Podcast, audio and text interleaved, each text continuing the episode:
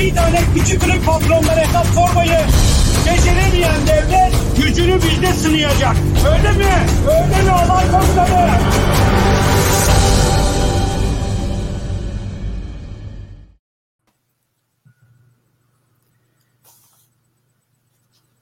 Merhaba. Bir Direnemek programında daha birlikteyiz. Ee, bugün Hakan Koca Koçak Hocam, e, Dix Tekstil Gaziantep Bölge Temsilcisi Mehmet Türkmen arkadaşımız, bir de PTT Sen Genel Başkanı Halil Büyük arkadaşımız katılacak diye afişi hazırladık, duyurduk. Ancak Halil Büyük arkadaşımızın sanıyorum bir iletişim sıkıntısı var. Şu an bağlanamıyor. Programımızın ilerleyen süresinde eğer bağlanabilirse onu da yayına alacağız. Konumuz bu akşam e, özellikle son 4-5 aydır yoğun olarak gördüğümüz işçi örgütlenmelerine yönelik saldırının biraz da biçim değiştirme hali. Bunu Urfa'da yaşadık. Onu Mehmet arkadaşımız bize anlatacak. Çünkü oradaki sendikal örgütlenmede işveren işçi çıkarmakla kalmadı, fabrikayı da kapattım dedi. Yani bu pek alışık olmadığımız bir tarzdı. Ee, sanıyorum sözlü bir anlaşmayla Ekim ayı sonunda çözüleceği söylendi. Bunu anlatacak. PTT sende örgütlenme sürecinde yetki alma aşamasına gelmişti sendika. Ancak taşeron şirket temsilcileri özellikle kadın işçilere ve e, örgütlenme içinde bulunan kadın işçilere yönelik taciz, tehditler ve tüm üyelere yönelik istifa yönelik tehditler vardı. İzmir'de PTT şubeleri önünde direnişe başlamıştı. PTT senden arkadaşlarımız. Bugün sanıyorum 16. günüydü. Arkadaşımız bağlanabilirse eğer burada kendisini anlatma e, fırsatı olacak. Olmazsa sanıyorum Kamil abi bununla ilgili bir açıklama yapar.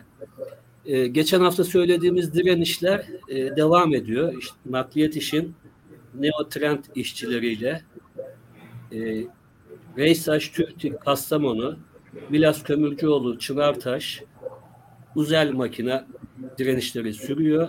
Yemek boykotunda şey yemek sepetindeki boykot devam ediyor. Buna da e, katılmanızı istiyoruz. Çünkü e, belki de son çarelerden birisi bu. En azından içinde yaşadığımız dönemde. Çünkü sermayeye geri adım attırma yöntemlerinden biri de bu. Bunları da Hakan Koca, Koçak Hocam ilerleyen süreçte anlatır zaten ki bunu konuşacağız. Ne anlama geliyor yaşadığımız süreç diye.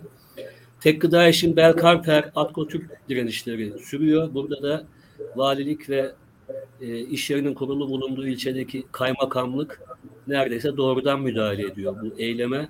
Kaçak işçilerin girmesine göz yumuluyor. E, bakanlık tüm bu direnişler ve grev kırıcı davranışlar karşısında sessizliğini sürdürüyor. Bugün bir açıklama yapmıştı. Hocamız bunu da bize açıklayacaktır muhtemelen ne anlama geldiği konusunda. Ee, Birleşik Metal İş'in bir eylemi vardı. Daha doğrusu iki eylemi vardı. Biri Baldur'da. Bu e, kısmi bir anlaşmayla sonuçlanmıştı. Daha doğrusu anlaşma bunu da tartışacağız tabii.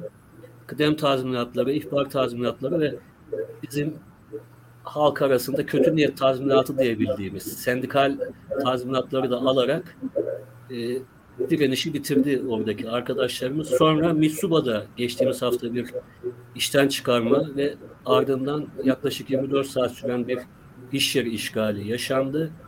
Burada da işçilerle ortak alınan bir karar sonucu eylem bitirildi. Kısmi kazanım sayılabilecek ama bundan 15-20 yıl önce olsaydı kazanım da sayılmayacak bir durumla bitti. Bütün bunların hepsi ne anlama geliyor ve bu süreçten nasıl çıkılabilir bunları konuşacağız. Ee, ben sözü şimdi Kamil abiye vereyim. Belki söyleyeceği bir şeyler vardır bununla ilgili.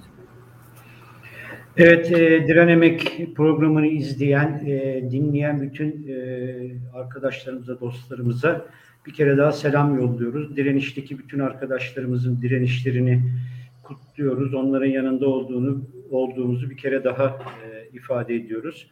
Programımıza katılan e, değerli katılımcı arkadaşlarımızı da tekrardan selamlıyor. Kendilerine hoş geldiniz e, diyorum. E, tabiri caizse belki dillere pelensek olan bir lafla başlayacağım. Zor günlerden geçiyor e, Türkiye Sendikal Hareketi, Türkiye emekçileri özellikle pandemiyle birlikte çok yoğun bir işçi çıkartmayla karşı karşıya kaldık. Son açıklanan rakamlara baktığımızda da 550 bin civarında bir işçinin de son dönemde e, İşkur'a müracaat ederek işsizlik e, ödeneğinden yararlanmak doğrultusunda bir müracaatta e, bulundukları e, resmi rakam e, makamlar tarafından ifade edildi. Ama biz biliyoruz ki bu pandemide gerek ücretsiz izin gerekse kısa çalışma ödeneği e, sonlarına doğru e, çok önemli sayıda daha fazla e, işçinin e, yoğun bir biçimde işten çıkartıldığına e, tanık oluyoruz. Bunun dışında da e, daha ziyade spontane e, e, bir, bir kısmı da sendikal örgütlülük nedeniyle ya da örgütlenme süreçleri nedeniyle e, irili ufaklı e, Türkiye'nin değişik bölgelerinde değişik direnişlerle e, karşı karşıyayız. E, bu direnişlerin çok önemli bir kısmı maalesef az önce Salim arkadaşımızın da ifade ettiği çok önemli bir biçimi özellikle mevcut e, güçlü tırnak içinde güçlü e, sendikaların örgütlenme e, içerisinde bulunup işten çıkartılan arkadaşlarımızın çok önemli bir kısmı kıdem tazminatı ya da e, çeşitli bir miktar daha fazla tazminatlarına ek yapılan e, bir takım uygulamalarla e, yürütülen direnişlerinden vazgeçmek doğrultusunda ikna ediliyorlar. E, bu kaçınılmaz olarak bir kazanım haline geliyor. Çünkü e, işten çıkartılan işçilerin neredeyse tamamına yakını eski e, tabirle kod 29, şimdi de e, başımızda bela olan bir de 45 var. Kod 45 diye bir şey çıktı. E, biliyorsunuz e, kod 29'u e, 4 bölüme e, böldüler. E, bu gerekçelerle tazminatsız olarak işten atılıyorlar bu arkadaşlar. İş yargıya gittiğinde seneler süren e, bir süreç inşa edildiğinden bir tazminatlar meselesinde uzlaşma sağlandığında da e, özellikle belli bir e, süre süren direnişlerde e, işçiler kaçınılmaz olarak e, yaşam e, koşulları iyice kötüleştiğinden dolayı işverenin bu e, sunduğu şeyleri kabul etmek durumunda kalıyor. Gerçeğimiz bu, bunu kabul etmek e, durumundayız. Zaman zaman da örneğin işte son e, Birleşik Metal'in e, iş yerinde gerçekleşen e, sendikayı kabul etmek, toplu sözleşme süreçlerini yani bir biçimde sermaye e, bir taraftan e, ölümü gösteriyor ama öbür taraftan da sıtmaya razı eden e, bir süreç e, inşa ediyor. E, tüm bunları e, sevgili Hakan hocamızla e, biraz sonra tartışmaya e, çalışacağız. Arkadaşımız PTT Sen e, Genel Başkanı e, kendi e, yaşadıklarını anlatacak ama şu ana kadar gelmediği için ben e, kısaca e, PTT Sen'deki gelişmeleri aktarıp ondan sonra sözü e, Mehmet arkadaşa e, vermek istiyorum. PTT Sen bilindiği gibi e, geçtiğimiz e, iki yıl önce PTT'de taşeron işçiler yani PTT kargosu ve e, diğer posta dağıtım işlerinde çalışan taşeron işçileri tarafından kurulmuş, tamamen işçilerin iradesiyle kurulmuş bir bağımsız sendika ve e, ilk örgütlendiği e, süre içerisinde de Türkiye'de istisnai olarak barajı aşmış e, aslında örnek sendikamızdan bağımsız bağımsız sendikaların içerisinde barajı aşmış bir sendika. E, geçtiğimiz yıl e, PTT Sen e, bu yetki sürecinde e, bu taşeronlarla ilgili bir top sözleşme imzalamıştı.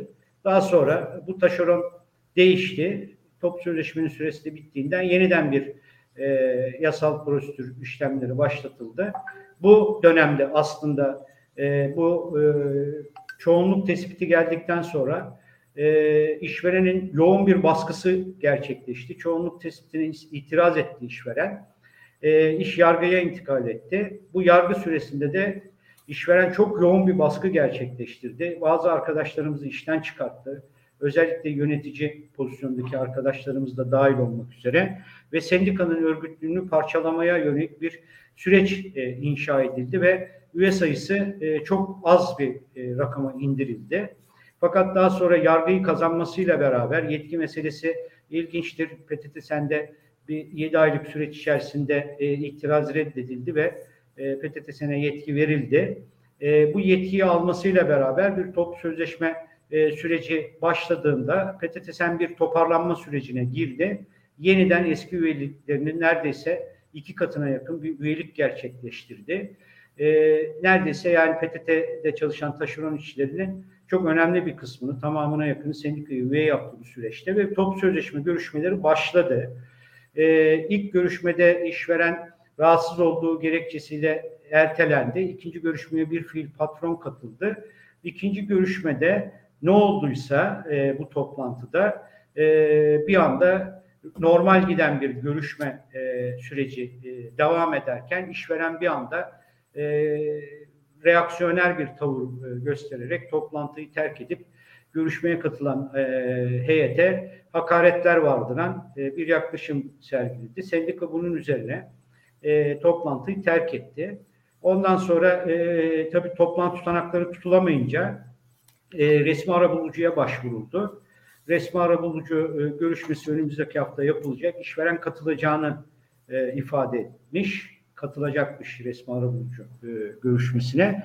Ancak o toplantıdan sonra ilginç bir biçimde patron bütün işçileri arayarak sendikadan istifa etmelerini, etmedikleri takdirde e, hepsini işten atacağını, özellikle kadın işçilere ağza alınmayacak küfürler yapan, ağza alınmayacak hakaretlerde bulunan bir yaklaşım e, sergiledi ve e, istifa etmeyen arkadaşlarımızın da direnen arkadaşlarımızın da bir kısmını işten çıkarttı. Şu anda e, PTT Sen İzmir'in çeşitli PTT işletmeleri önünde yeniden direniş başlatmak durumunda kaldı. Bu direniş devam ediyor.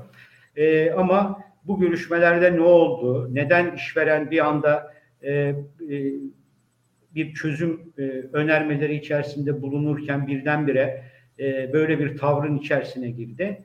E, Halit arkadaşımız katılırsa bunları da e, kendisine sorma şansımız olacak. PTT sende durum bu. Yoğun bir istifa e, gerçekleştirildi şu anda. E, orada Hak İş'in bir sendikası kurduruldu bu sürede. Hak İş'e bağlı bir sendika kurduruldu.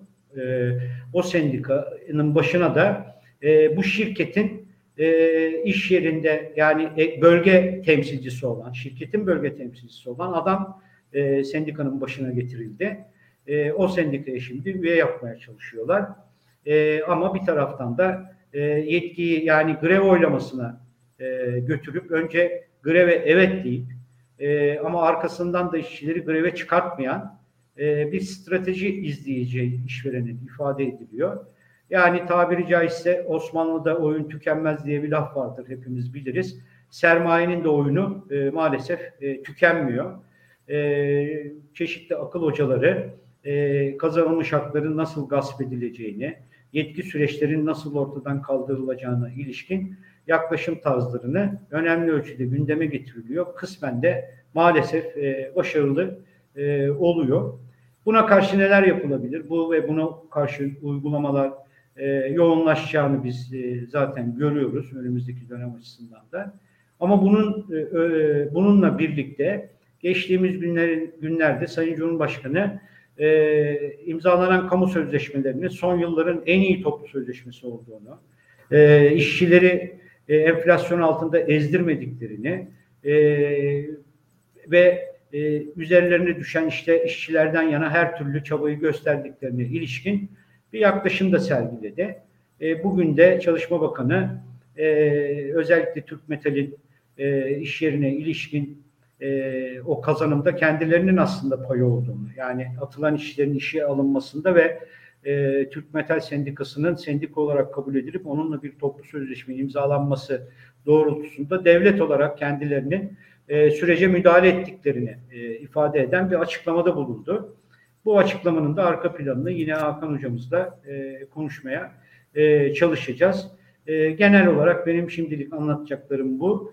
E, Mehmet hocama şöyle bir soruyla başlayayım ben sözü ona bırakarak. E, daha önce e, Antep'te e, çeşitli direnişler e, gündeme geldi. E, özellikle son iki yıldır e, Distextil'in e, bu bölgede, Urfa, e, Antep bölgelerinde e, önemli bir mücadele süreci e, gündeme getiriliyor. E, bir kısmı kısmi başarılar, bir kısmı hala e, görüşmeler, bir kısmında da özellikle Urfa'daki e, sendikaya üye oldukları gerekçesiyle önce işçiler işten atılıyor, arkasından fabrika kapatılıyor. Daha sonra e, çeşitli temaslarla da ay başında açılacağı ve sendikanın e, bir biçimde kabul edileceğine ilişkin e, ifadeler var, e, dolanıyor ortalıkta. E, siz direkt konunun muhatabısınız. Zaten süreci yürüten e, insanlardan birisiniz. Hatta e, en önünde olan birisiniz. Ne oluyor Antep'te, Urfa'da? E, söz senin. Buyurun.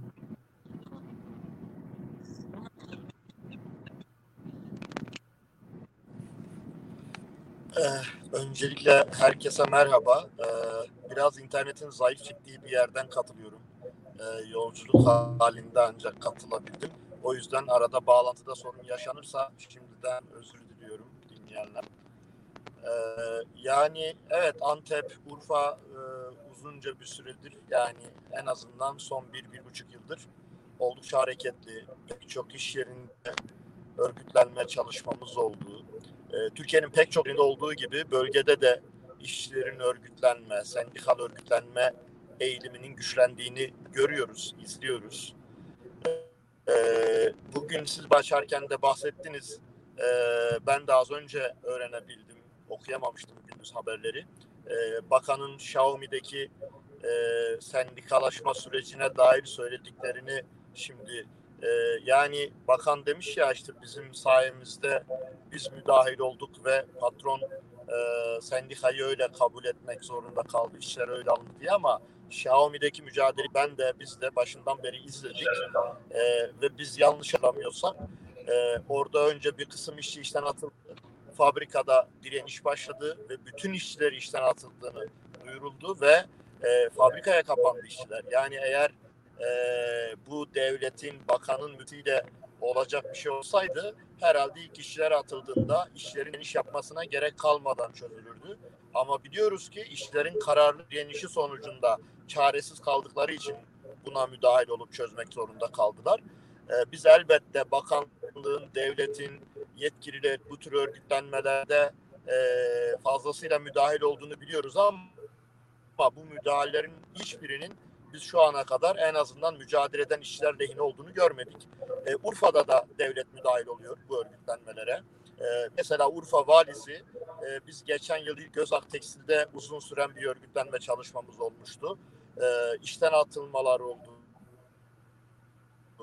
Sendikamızın üyeleri e, e, zorla ücretsiz izne gönderildiler ve pandemiyi fırsata çevirerek yine fabrikayı bir süre kapalı tutarak çeşitli baskılar uygulandı ve biz bunlara karşı ne zaman eylem kararı alsak biz fabrikanın önüne yetişmeden valinin yasak kararı bizden önce geliyordu. Yani yine işte Uğur Tekstil'de aynı şeyi gördük. Uğur Tekstil'de örgütlenmeye başladık. Ee, örgütlenme süreci boyunca işçi arkadaşlarımız fabrikada defalarca tehdit edildi, baskıya uğradı. Fabrika yönetimi yani artık eski yönetim gitti tabii ama fabriki müdürleri, yönetimi üyelerimizi tek tek çağırıp sorgu odaları kurdular içeride. Kadın işleri tehdit ettiler, erkek işleri tehdit ettiler. Ve biz bununla ilgili eylemler yaptık, fabrikanın önünde açıklamalar yaptık, kamuoyuna duyurduk. Ama e, devletimiz, Urfa'daki devletimizin yetkilileri, Çalışma Bakanlığı'nın ya da Urfa Valiliğinin gö- görevlileri e, bunlara müdahil olmak, bunları soruşturup yerine e, biz fabrikanın önüne bir açıklama ya da demokratik bir şekilde sesimizi duyurmaya gittiğimizde fabrikanın önüne gitmemizi engellemek için seferber oldular. E, bütün bu baskılar yetmeyince biz bunlara rağmen yüklendik, yetki aldık. Çalışma Bakanlığı'ndan yetki belgesi aldık. E, ama fabrika yönetimimizi tanımadı, sendikayı muhatap almadı. Aynı baskılar, aynı tehditler, işleri sendikadan itfaya zorlamaya dönük baskılar devam etti ama bunlar da sonuç vermeyince işte biliyorsunuz bir hafta önce e, fabrikayı kapatarak bütün işleri, e, bütün çalışanları kod 18'de işten attıklarını ve fabrikayı kapattıklarını duyurdular. Biz tabii bunun sendikal örgütlenmeyi tasfiye etmek için başvurulan bir yöntem olduğunu biliyorduk. E, ve bunu kabul etmemek için fabrika önünde direniş başlattık. Ama yine devletimiz e, demiş ya bakan biz işte sendikal örgütlenmenin önündeki engelleri kaldıracağız da demiş aynı açıklamada. Böyle bir çalışma yapıyoruz demiş. Böyle özel bir çalışma yapmasına gerek yok aslında. Sadece sendikal örgütlenmenin yasalarda mevcut olan haklarının uygulanması bile aslında başlangıç için yeterli bir adım olabilir. E, çünkü bizim örneğin kapanmış sendikal örgütlenmeyi engellemek için hileli bir şekilde kapanmış bir fabrikanın önünde demokratik bir şekilde sesini duyurmak, basın açıklaması yapmak için gittiğimizde e, jandarma kuvvetlerini görüyoruz. Ve karşımıza çıkan görevliler valinin kesin emri olduğunu, bu fabrikanın önüne gidemeyeceğimizi söylüyor. Yani e, mesela Urfa valisi e, bütün askerleri, bütün jandarmayı patronun bir önünü korumak için seferber ediyor. Yani e, şimdi bunları buradaki pratiğe bakın Can'ın söylediklerinin gerçekten sendikal örgütlenmenin önündeki engelleri kaldırma konusunda ne kadar samimi olduklarını gösteriyor diye düşünüyorum. Bu sadece Uğur Tekstil örneğinde değil, bölgede, Antep'te, Urfa'da pek çok örgütlenme e, çalışması yürüttüğümüz fabrikada biz aynı engellerle karşılaşıyoruz maalesef. Bugüne kadar fabrikalarda işlere karşı suç işleyen, işleri tehdit eden, işlere baskı yapan, haksız yere yasa dışı bir şekilde e, sendikal örgütlenmeyi engellemek için suç işleyen işverenlerle ilgili biz defalarca açıklamalar yaptık, eylemler yaptık ama bugüne kadar e, bunların hiçbir e, bir yaptırımla karşı karşıya kaldığını görmedik. E, o yüzden başta söylediğimiz hani demiş ya işte Xiaomi yabancı sermaye bu cesareti nereden alıyor diye. Yabancı sermayede, yerli sermayede bu kadar işlere karşı açıkça suç işlerken bu cesareti en başta bu ülkeyi yönetenlerin, yetkililerin yani bu ülkede yasaları korumakla görevli olanların göz yummasından hatta sadece göz yumma değil bizzat bu suda ortak olmalarından alıyor. O yüzden yani başta siz de dediniz hani işlere sendikalaşma mücadelesine bu kadar saldırılar niye arttı? Bundan nasıl bir sonuç çıkarmalıyız diye ya da bunlar bu cesareti nereden alıyor diye çok açık bir şekilde e, bu saldırıları bu kadar pervasızca sendikalaşmayı engellemek için işledikleri suçları e, ve bunları yaparken bu kadar pervasız olmayı, bu cesareti şüphesiz ki başta iktidarın, ülkeyi yöneten hükümetin, AKP iktidarının e, onun işçi düşmanı, sendika düşmanı tavrından, politikalarından e, ve aynı zamanda onun yereldeki uzantıların, yereldeki yetkililerin bizzat bu pratiğinden alıyorlar. E, mesela e, yani e, biz mesela bölgede tabii şöyle bir anlamı da var bunun. Sendikal mücadele her yerde baskıyla karşılaşıyor. İşte en son Xiaomi işçilerinin yaşadığı, en son yine Kocaeli Zede Subay işçilerinin mücadelesi. Yani bu örnekler bile işte Urfa'da Uğur Tekstil işçilerinin sendikalaşmak için vermek zorunda kaldığı mücadele, direniş. Yani anayasada yazan bir haktan bahsediyoruz. Yasalarla, anayasayla güvence altına alınmış bir haktan bahsediyoruz. Ama bu hakkı kullanmak için işçiler direniş yapmadan, bedel ödemeden, kendini fabrikaya kapatmadan, onlarcası işten atılmadan kullanamadığımız bir haktan ve öyle bir yasal hak ki bu hakkı kullanan her işçinin adeta terör suçlusu gibi muamele gördüğü, yani e, suçlu muamelesine uğradığı her türlü baskıyla karşılaştığı bir haktan bahsediyor. Ya bakan diyor ya sendikal örgütlenmenin önündeki engelleri kaldıracağız. Yani sendikal örgütlenmenin önündeki en büyük engel şu anda en başta tabii ki elbette patronların, sermaye sınıfının sendika düşmanlığı, e, işlerin örgütlenmesine karşı olan e, pervasızlığı bu zaten anlaşılır bir şey. Onlarınki gayet sınıfsal olarak kendi sınıfsal doğalarına uygun bir tutum. Ama bunun ötesinde Türkiye'de sendikal örgütlenmenin önündeki hatta mevcut yasalardaki hakları bile kullanmanın önündeki en büyük engel bizzat bu iktidarın uygulamaları ve bu iktidarın emrinde olan yerel yetkililerin ve ilgili yetkili kurumların duyarsız e, sermayenin bütün bu suçlarına, patronların işlere karşı işlediği bütün bu suçlara göz yumması. En büyük yani şu bir başlangıç olabilir eğer gerçekten Çalışma Bakanımız bu konuda samimiyse sadece başlangıç olarak şunu yapmaları yeterli olur. Ee, sendikalaşma mücadelesinin olduğu kentlerdeki yerel yetkililerin başta valilikler olmak üzere ve Çalışma Bakanlığı'na bağlı işkur müdürlükleri, bölge çalışma müdürlükleri olmak üzere sadece yasalarda görevli olan, belirli olan görevlerini yapmaları bunun için yeterli. Sadece sorumlulukları olan işçilerin, çalışanların yasal ve anayasal haklarının bu kadar açıktan gasp edilmesine karşı kendi görevlerini, sorumluluklarını yerine getirmeleri yeterli olacaktır. Sadece bunu yapmaları bile Türkiye'de sendikalaşmanın önündeki engellerin kaldırılması için bence yeterince büyük bir adım olur. Elbette bununla sınırlı değil. Elbette işte yetkiye itirazla birlikte sürecin uzatılmasından tutalım da patronun bu kadar kolayca işçi atabilip ve bütün bunların yıllarca süren mahkeme sonuçlarıyla ancak sonuçlanabilmesi fiilen sendikal örgütlenmeyi imkansız hale getiren bürokratik engeller, yargının ağır işleyişi, bir sürü sorun var şüphesiz. Ama bütün bunların öncesinde bütün bunlara rağmen mevcut yasalardaki hakları bile kullanmamızın önündeki en büyük engel iktidarın e, ve bu iktidara bağlı yereldeki yetkililerin tutumudur. Açıkça patronla işbirliği yapan tutumudur. Yani bunu şunun için söylüyorum. Bu yeni bir şey değil bu ülkede şüphesiz. Bu ülkede bu iktidardan önceki iktidarlar da her zaman sermaye yanlısı olmuştur. Burjuva iktidarlar olmuştur.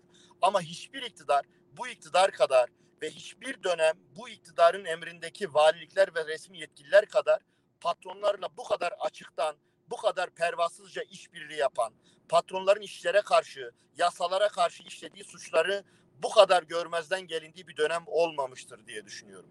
Yani bu dönem bu saldırıların bu kadar görünür olmasının e, sebebinin tabii tek bu olduğunu düşünmüyorum. Bence işin diğer yanını da görmemiz gerekiyor.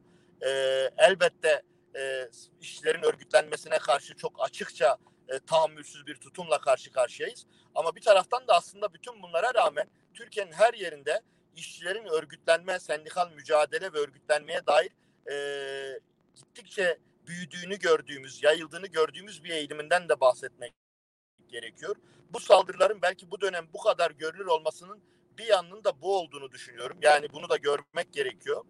Ee, o yüzden yani son dönem işte Xiaomi, Mitsuba, işte bizim bölge bakımından diyelim ki Uğur Tekstil işçilerinin mücadelesi, PTT işçilerinin, PTTS'nin mücadelesi ve burada belki daha sayamayacağım özellikle son bir buçuk iki yılda üstelik pandemiye rağmen hiç hız kesmeden yayılan sendikalaşma şüphesiz henüz böyle genel e, büyük bir e, genel bir eğilim kazanmış değil. Belki hala çoğu lokal düzeyde ortaya çıkan mücadeleler ama bütün bunlara toplamında baktığımızda yani işçi hareketinin e, son yıllarda pandemiyle birlikte giderek ağırlaşan sömürü koşullarına, işlere dayatılan yeni çalışma biçimlerine, daha ağır koşullarda çalışmaya zorlanma, esnek çalışma biçimleri, bütün bunlara karşı düşük ücretle, kölelik koşullarında çalışmaya karşı ciddi bir örgütlenme eğilimi içinde olduğunu, en azından bu koşullara, e, bu koşullarda çalışmayı eskisi gibi kolay kabul etmeyecek durumda olduğunu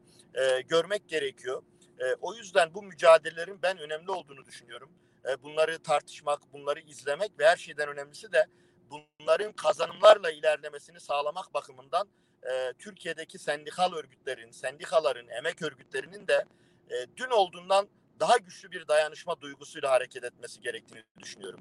Mesela Gebze'de e, Mitsuba işçilerinin mücadelesi, fabrikaya kapanması ve bunun sonucunda e, sendikayla sendikaya sendikayla sözleşme görüşme görüşmelerinin başlaması ve sendikanın kabul edilmesini sağlamış olmaları bence çok önemli bir kazanımdır. Her ne kadar işten atılan işçiler geri alınmamış olsa, bunun buruklu da olsa bu yine de bu kazanımı gölgelememeli ama ama şunu da insan düşünmeden edemiyor tabii.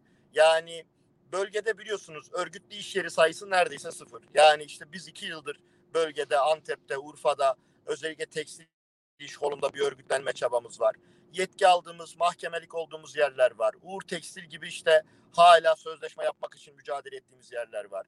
Yetki alacak çoğunluğa ulaşmadan işten atmalara karşı başlattığımız direnişler e, ve bunlarla ilgili süren mücadeleler var.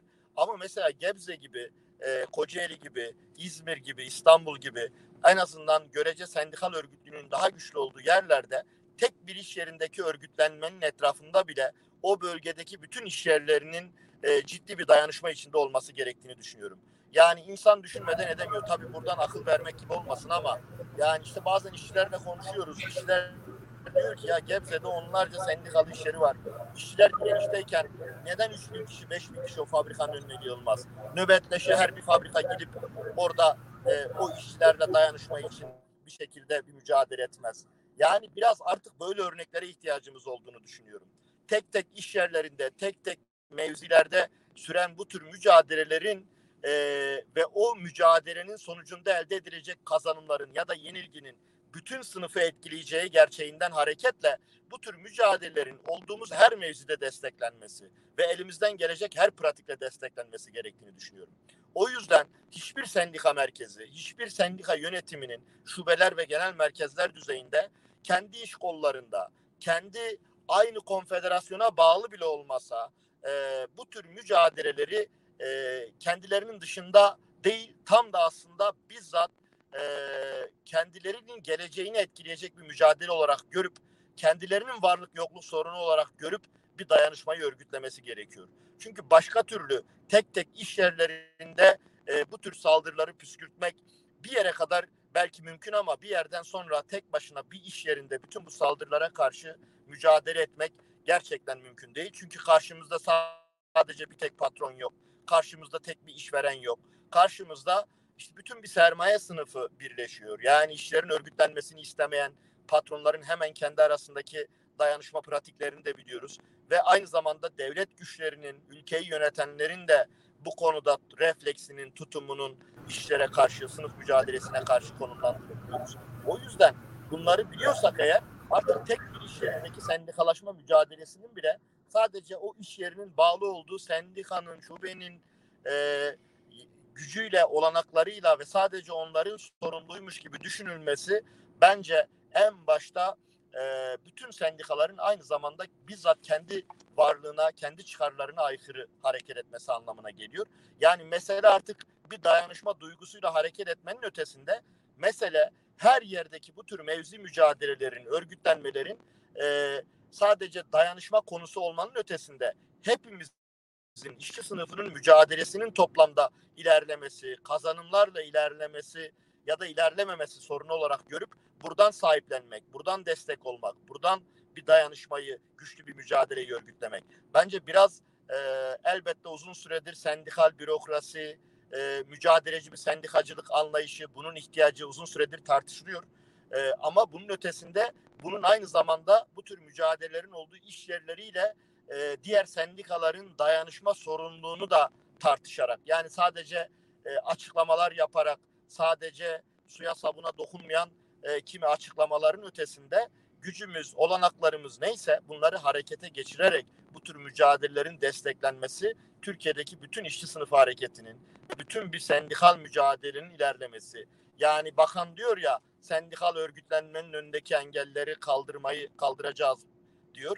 Ee, biz tabii bunların ne kadar samimi gerçekçi olduğunu herhalde e, izleyenler tahmin ediyordur. Ama biz eğer gerçekten sendikal örgütlenmenin önündeki engellerin kaldırılmasından bahsediyorsak asıl bu engellerden biri de işte bizzat sendikaların, sendikal güçlerin hangi konfederasyon, hangi iş kolu olursa olsun bunların ayrımını yapmadan e, sınıfa karşı, emeğe karşı, işçi sınıfına karşı birazcık da olsa sorumluluk taşıdığını düşünen ve bu iddiası olan herkesin aynı zamanda bu tür mücadelelerle güçlü bir dayanışmayı örgütlemesi de sendikal örgütlenmenin önündeki engellerden belki de en büyüğünün, en büyüklerinden birinin kaldırılması anlamına geliyor diye düşünüyorum. Evet, e, Salim ne diyorsun? Ya aslında önemli vurguyu sona doğru yaptı. Çünkü bu iş kolu e, konfederasyon ayrımı yapmaksızın sendikalar arasındaki dayanışmanın ve işbirliğinin gereği hatta dayanışmayı aşan bir işbirliğinin gereği e, kaçınılmaz bir görev, sorumluluk. Aslında şöyle de bakmak lazım. Bunu sanıyorum bir programda daha konuşmuştuk. E, 1 Mayıs programında konuşmuştuk, evet. Yani bundan 160 yıl önceki işçilerin taleplerini yaşadığı koşullara düştük şu an. Yani 12 saatlik çalışma var. Halbuki 8 saatlik çalışma talebinin işte 160-170 yıllık bir geçmişi var. İşte e, cinsiyete dayalı ücret farklılıklarına karşı talep var ki Amerika'da işte tekstil iş kolunda e, oradaki işçilerin yakılmasıyla bastırılan bir e, direniş. Yani Geldiğimiz yer ve gideceğimiz yer ne yazık ki daha da kötü. Bu açıdan Mehmet Hocam'ın son söylediklerine özellikle katılıyorum. Belki de Antep'teki, Urfa'daki e, örgütlenmenin başarısında da bu bilincin yansıtılmış olması var diye düşünüyorum. Çünkü her yerde sendikacılar var, her yerde sendikalar var, her yerde konfederasyonlar var. Ama biz ne yazık ki saysak işte başlarken saydım en fazla 5 sendika sayabiliyoruz. Ki bunların da bir kısmı iş koluna bağlı özellikten dolayı sesleri duyulmayan bir durumda. Ee, yine ilk başlarken e, yani Mehmet Hocam'ın söylediğinden ben de e, nasıl diyeyim bir düşünce gelişti. Aslında e, iktidar kitlesel bir işçi direnişinden ya da işçi direnişlerinin bir araya gelmesinden korkuyor. Belki o, bu Türk işin e, şey Türk Metal'in örgütlenmesiyle ilgili o iş yeri müdahalesi de ondan. Yani Türk Metal gibi bir sendika bile üyelerini kontrol edemez ve oradaki fabrikada eylem başlamışsa bu aynı zamanda bir işaret aslında. Çünkü kontrol edilemeyecek bir durum var. Ya sıçrarsa yani örneğin tekel direnişi gibi bir direniş ki biliyoruz yaklaşık iki aylık bir süre bütün Türkiye'de gündem olmuştu ki o zaman yoksulluk bu kadar derin değildi, işsizlik bu kadar yoğunlaşmamıştı ve açlık noktasında bir durum yoktu. Yani görece daha iyiydik bugüne göre. Böyle bir durumda örneğin tekel direnişi gibi bir direniş ya da ne bileyim işte 90'lar 90 91'deki Zonguldak madencileri gibi bir direniş ya da 89'daki bahar eylemleri ve sonrasındaki süreçler gibi bir durum yaşanmasından muhtemelen korkuyor. Çünkü bu adamlar çok aptal değil. E, ben başlarken şeyi unuttum. Onlara da bir selam gönderelim. Geçen hafta da değinmiştik. Bu Boğaziçi Üniversitesi'nde Can Candan Hoca ve beraberinde üç hoca ders Can Candan'ın görevine son verilmişti. Üç hocanın da dersleri iptal edilmişti ve orada da bir eylem var. E, düşünmek gerekiyor. Bir öğretim üyesi görev yaptığı üniversiteye giremiyor. Eşi orada çalışıyor, giremiyor. Maaşını oradaki bankamatikten alıyor, giremiyor. Yani bir yasak düzeni aslında o hal düzeni. Yani tam da belki Hakan Hocam'a da buradan bir şey yapmış olayım. Çünkü KYK'larla e, ilgili pek program yapamadık. Buna da değinmek gerekiyor. Çünkü 170 170 bine yakın insan, aileleriyle 1 milyona yakın insan e, bu düzende doğrudan vatandaş yerine bile koyulmayacak bir biçimde tüm hakları alınarak mağdur edildi. Bunların tümünü yani işçi direnişleri, Boğaziçi Üniversitesi'ndeki direniş, KYK'larla ilgili bireysel de olsa sürdürülen direnişleri bir araya getirebilecek bir yapı. Belki de bunu aramamız gerekiyor. Hakan Hocam bu konuda yani ve diğer emekten yana, sınıftan yana olan hocalarımız belki bu konuda bize e, yol göstermeliler, yeni ufuklar açmalılar diye düşünüyorum. Sesin kapalı abi. Kamil abi sesin kapalı. Ee, Mehmet Hocam eğer dilersen e, programda kalabilirsin. Ee, biz şimdi Hakan Hocamıza döneceğiz. Ee, Hakan Hocamızla biraz tartışmak istiyoruz e, bu mevzuları. Ee, eğer programı izleyecekseniz, kalacaksanız e, sonradan bir söz veririz. Ama siz yoldasınız anladığım kadarıyla. Ee, eğer ben gidecekseniz... izlemeye devam edeceğim. Evet, Tamam. İzlemeye devam Hakan'la dinlemek istiyorum. Tamam o zaman. Ama ben e, yayından, e, ayrılabilirim. E, ama Tamam. programı izlemeye devam edeceğim. Hepinizi selamlıyorum. Sağ olun. Ee, çok teşekkür ediyoruz. Size de kolaylıklar diliyoruz. Ee, başarılar temenni ediyorum. İyi akşamlar, sağ olun. Hoş Bu arada şeyi belirtelim Kamil abi. Halit arkadaşımızın iletişim sorunu çözülmediği için katılamayacakmış. E, Tamam. Teşekkür Zaten ederim. onunla ilgili akşamlar. şey yaptık. İyi yolculuklar Mehmet Başkan size de. E şimdi sevgili Hakan Hocam e, dinledik. E, PTT'sendeki gelişmeleri de aktarmaya çalıştım dilim döndüğünce. E, Mehmet Hoca'yı da dinledik. Mehmet Hoca önemli şeyler söyledi. E, ya şöyle bir şeyle karşı karşıyayız. E, baskının e, yoğunlaşması ama aynı zamanda da yoksullaşmanın yoğunlaşmasıyla birlikte katmerleşerek devam ediyor. Yani bir taraftan yoğun bir yoksullaştırma e, süreci e, gündeme gelirken bir taraftan da e, kitlelerin e, kendi sorunlarını gündeme getirmelerini engellemek doğrultusunda yani gerek günlük sorunlarını gerekse geleceğe ilişkin beklentilerinin toplamını gündeme getirmeleri konusunda attıkları her adım yoğun bir baskıyla ve şiddetle e, bastırılmaya e, çalışılıyor. Biz bunu somut olarak daha fazla e, kamuoyu nezdinde baktığımızda işçilerde görüyoruz ağırlıkla. Yani örgütlenmeye çalışan işçiler ya da maaşları ödenmediği için direnişe başlayan işçiler ya da işten çıkartıldıkları için direnişe başlayan işçiler ama toplam üretim süreçlerine dahil olmuş işçilerin e, gelenine baktığımızda aslında bu direnişi gösteren e, iradesini açığa çıkartan işçi kitlelerinin parmakların sayısının kadar az olduğunu görüyoruz. Yani milyonlarca insan aslında bu sıkıntıları yaşarken bu e, baskıları ve şiddeti görürken e, onların içerisinde çok az insan e, kendi hakkını hukukunu e, korumak doğrultusunda e, bir kavgayı bir mücadeleyi seçiyor. E, işin ilginç tarafı zaten örgütsüz bir hale gelmiş olan sendikal yapılar istisnaları ayrı tutarak söylüyorum. Sendikal yapılarda bunlara ses çıkartamıyor. Yani bugün bir milyona yakın sendikalı işçi var. E, direnenlerin sayısı belli. E, ama direniş nedenleri de belli. Ben lafı fazla uzatmadan nedir durum? Yani sınıf hareketinin bugün içinde bulunduğu nesnel koşullar nelerdir? Bu direnişler bize neyi gösteriyor? Ve önümüzdeki döneme ilişkin önermeleriniz var mı? Nedir bunlar? Ee, biz size e, sözü size bırakıyorum. E, ama arada sırada belki bir iki soru e, hem e, Salim hem ben e, sorarım konuşmanızın içinde. Aşağı yukarı e, 45 dakika vaktimiz var. Hatta e, ona yakın bir vakitimiz var hocam. Evet, e, iyi akşamlar herkese izleyicilere.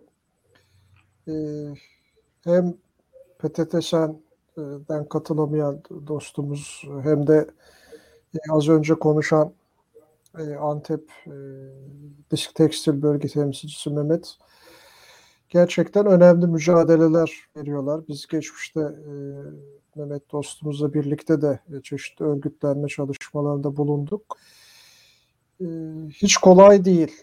Yani ben kendim biraz böyle durumlarda e, tuhaf da hissetmiyor değilim. Biraz daha biz ahkam kesenler gibiyiz. Oysa sahada olanlar var. Onlar deyim yerindeyse e, kayayı delen incir gibi e, kazıyarak toprağı çok çok sert bir toprağı hele söz konusu olan işte Antep gibi Urfa gibi yerlerse çok sert bir toprağı kazıyarak Oradan filizler çıkarıyorlar. O anlamda e, takdirlerimi, şükranlarımı sunmak isterim. Keza PTT arkadaşlarımız için de aynısı geçerli. Mesela ne kadar ilginç bir öykü. Yani PTT Sen'in şu an yaptığı mücadelenin e, aşağı yukarı 20-30 sene geçmişe e, doğru hikaye götürdüğünüzde yani PTT'nin özelleştirilmesi süreci, yani özelleştirme, taşeronlaştırma, esnekleşme, e, bütün bunlar birbiriyle iç içe, birbirinin peşi sıra gelen e, aslında emeğin metalaştırılmasının, proleterleşmenin, yoğunlaşmasının farklı veçeleri. E, böyle bir bakış açısıyla e, bakmak gerekiyor. Az önce de söylendi. Yani biz her zaman çok gündelik sendikal bakış açısının içinde hapsolmak zorunda da değiliz. Onu daha aşan bir politik bakış açısı aslında sendikal mücadelenin de e, önünü açacak e, diye bir not düşüp başlayalım. Şimdi nasıl bir durumdayız? Aslında pandemi e, sıfırdan bir şeyleri başlatmadı ama bazı var olan eğilimleri çok yoğunlaştırdı. Ve bence artık herhalde şöyle diyebiliriz. Pandemi bence sınıf mücadelesinde bir düzey yükseltti. Her iki taraf açısından da yani hem sermaye hem de işçi sınıfı açısından. Ve ayrıca da Türkiye'ye özgü değil tüm dünyada. Bugün Amerika Birleşik Devletleri ile ilgili bir dostumuz e, gözlemlerini iletiyordu sosyal medyada. Orada da pandemi sonrasında ne kadar grevlerin, e, işçi örgütlenmelerinin yoğunlaştığından söz ediyordu. Çünkü pandemi gerçekten e, tam da sosyalistlerin, Marksistlerin özellikle dikkat çektiği gibi son derece e, sınıfsal olarak fay hatlarını harekete geçiren, sınıf mücadelesine dair bir e, o fay hatlarına enerji veren bir süreç oldu. Bütün eşitsizlikleri derinleştirdi. Sermaye buradan e, kendi pozisyonunu güçlendirerek çıkmak istiyor. Türkiye sermayesi açısından nedir önemli bir şey ve Türkiye sermayesiyle birlikte şu anki iktidarın da bir kere bu pandemi sürecinde başa koyduğu motto şu. Biz e, küresel tedarik zincirlerinde daha fazla pay alabiliriz. Pandemi bize böyle bir fırsat sundu. Yani aslında Türkiye sermayesinin ve iktidarın pandemiyi ele alış biçimi, pandemiye dair ekonomi politik tercihleri e, çarkları mutlaka döndürmeliyiz yaklaşımında ifade edildiği gibi bir şekilde yani işçilerin kanı pahasına, canı pahasına, hastalanması pahasına da olsa e, bir şekilde o iş yerlerin çalışmasıydı. Nitekim bunu büyük ölçüde de başardılar. E, burada temel hedef ne? Özellikle pandeminin e, Çin'den başlaması, Çin'in büyük üretici olarak çok etkilenmesi buradan, bu süreçten. E, dolayısıyla da Batı'da e, yeni küresel tedarik zinciri rotalarının oluşacağını, bu, beklentiyi de Türkiye sermayesi biz karşılayalım.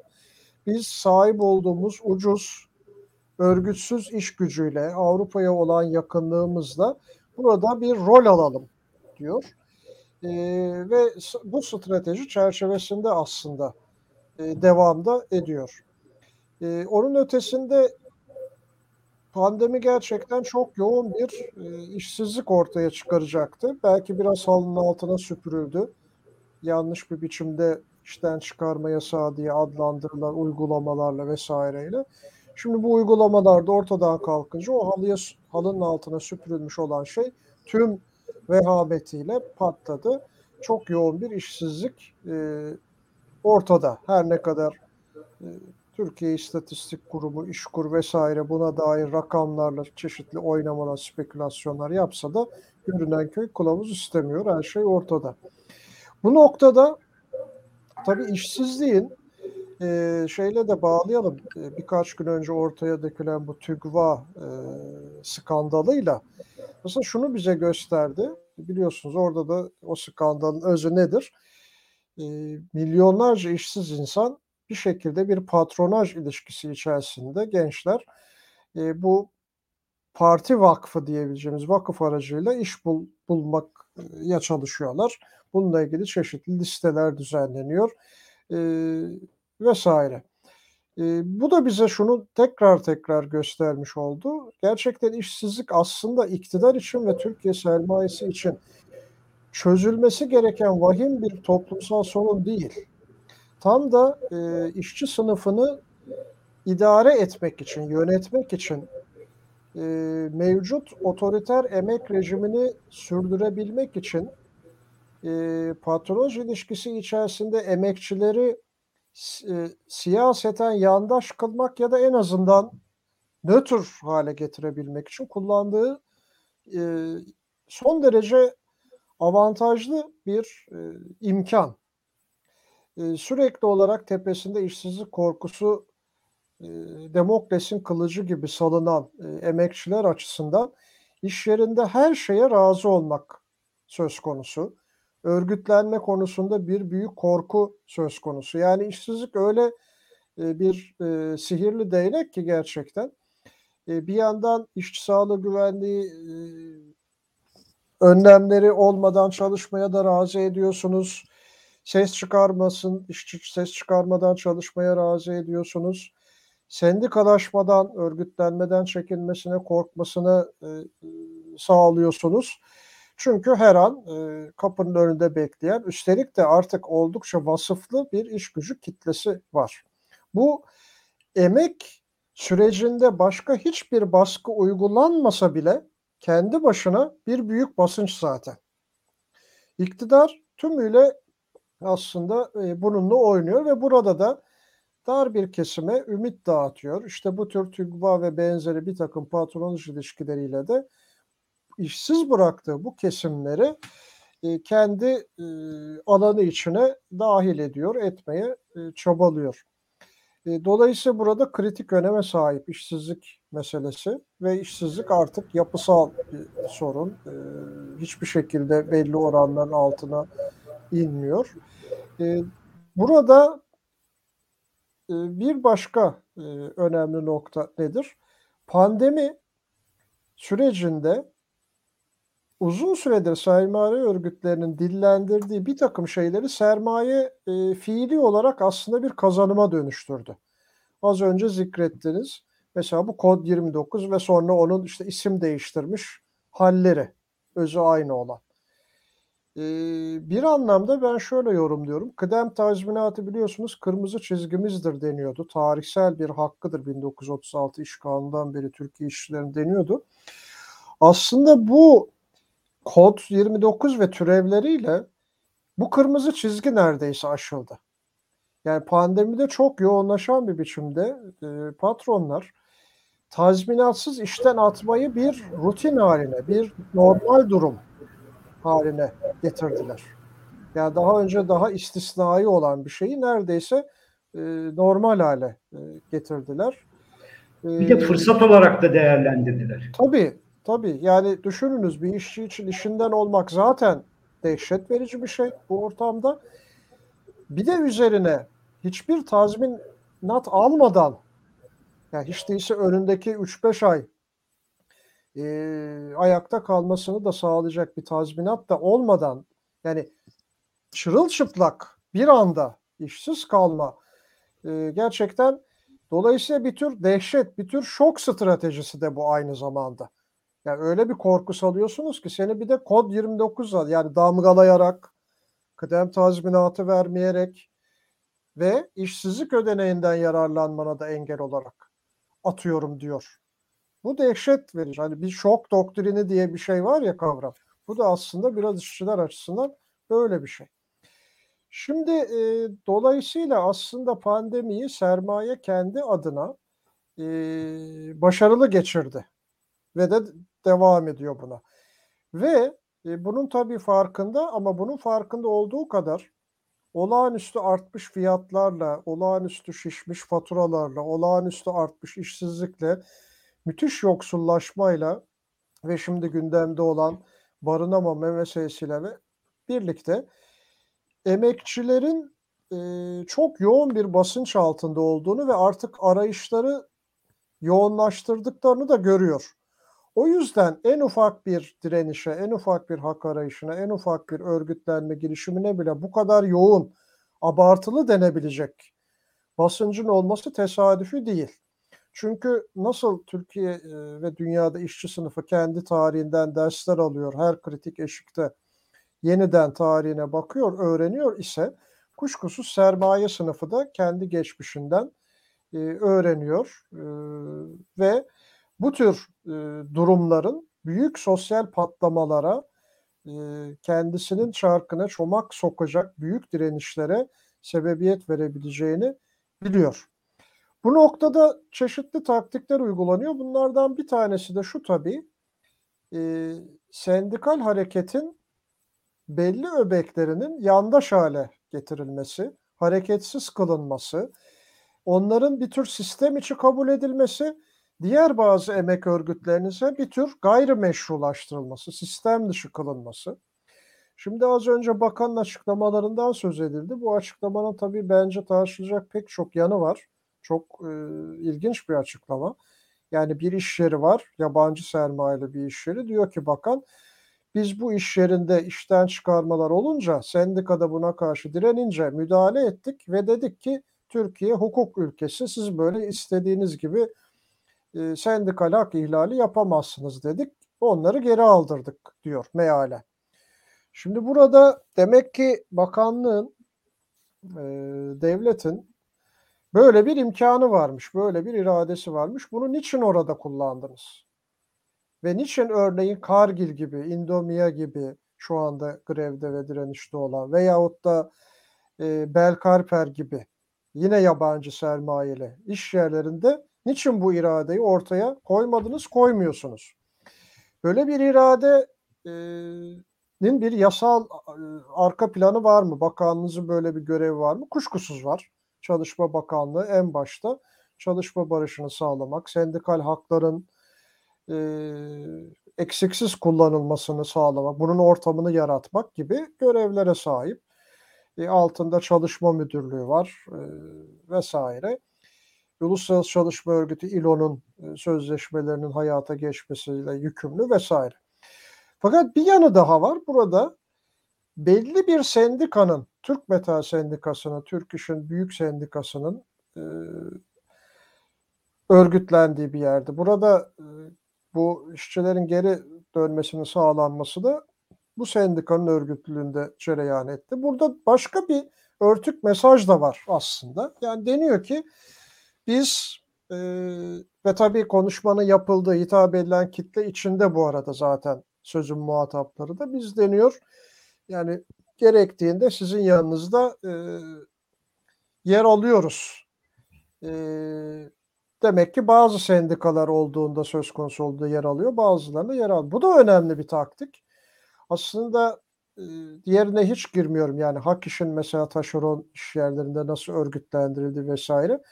Bir tür deyim yerindeyse makbul sendikalar alanı var.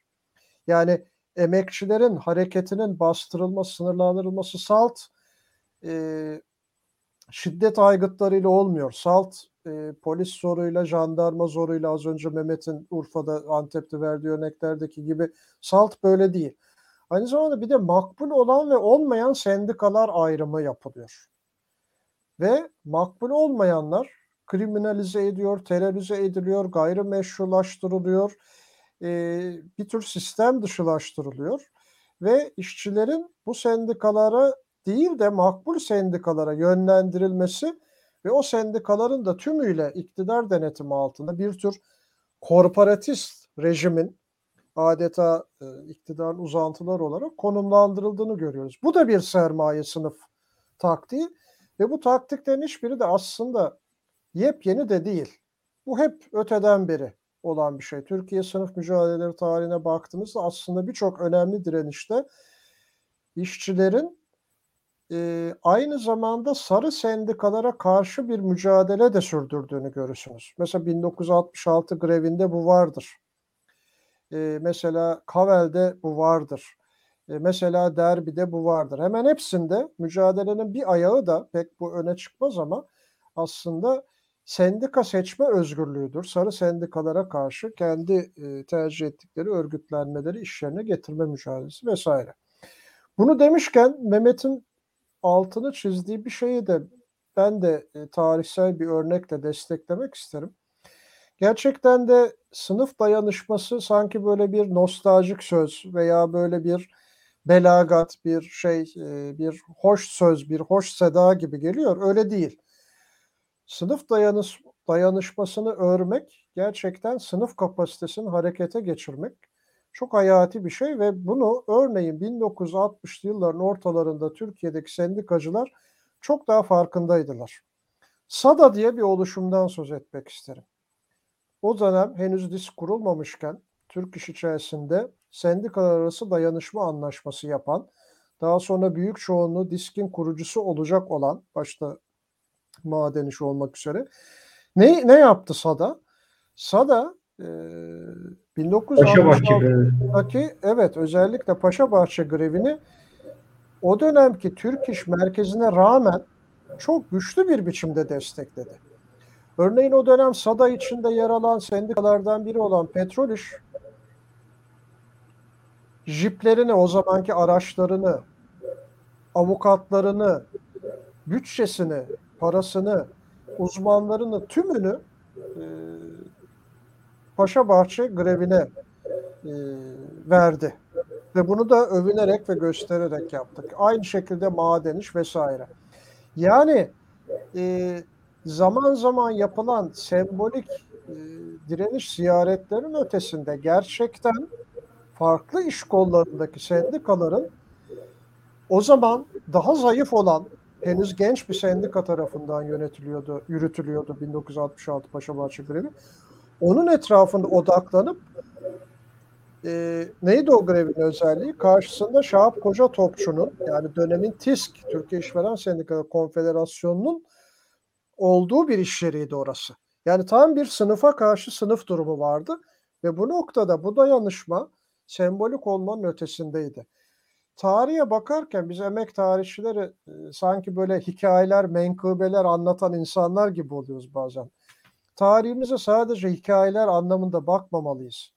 Bu tarihten ders çıkarma lafı boş bir laf değil. Bence şimdi de böyle sadalara ihtiyaç var. Gerek yerel düzeyde, işte az önce Mehmet söyledi örneğin Gebze, Kocaeli vesaire özellikle daha işçi havzası niteliğindeki yerler, gerekse de merkezi düzeyde. Emek platformu deneyimimiz var.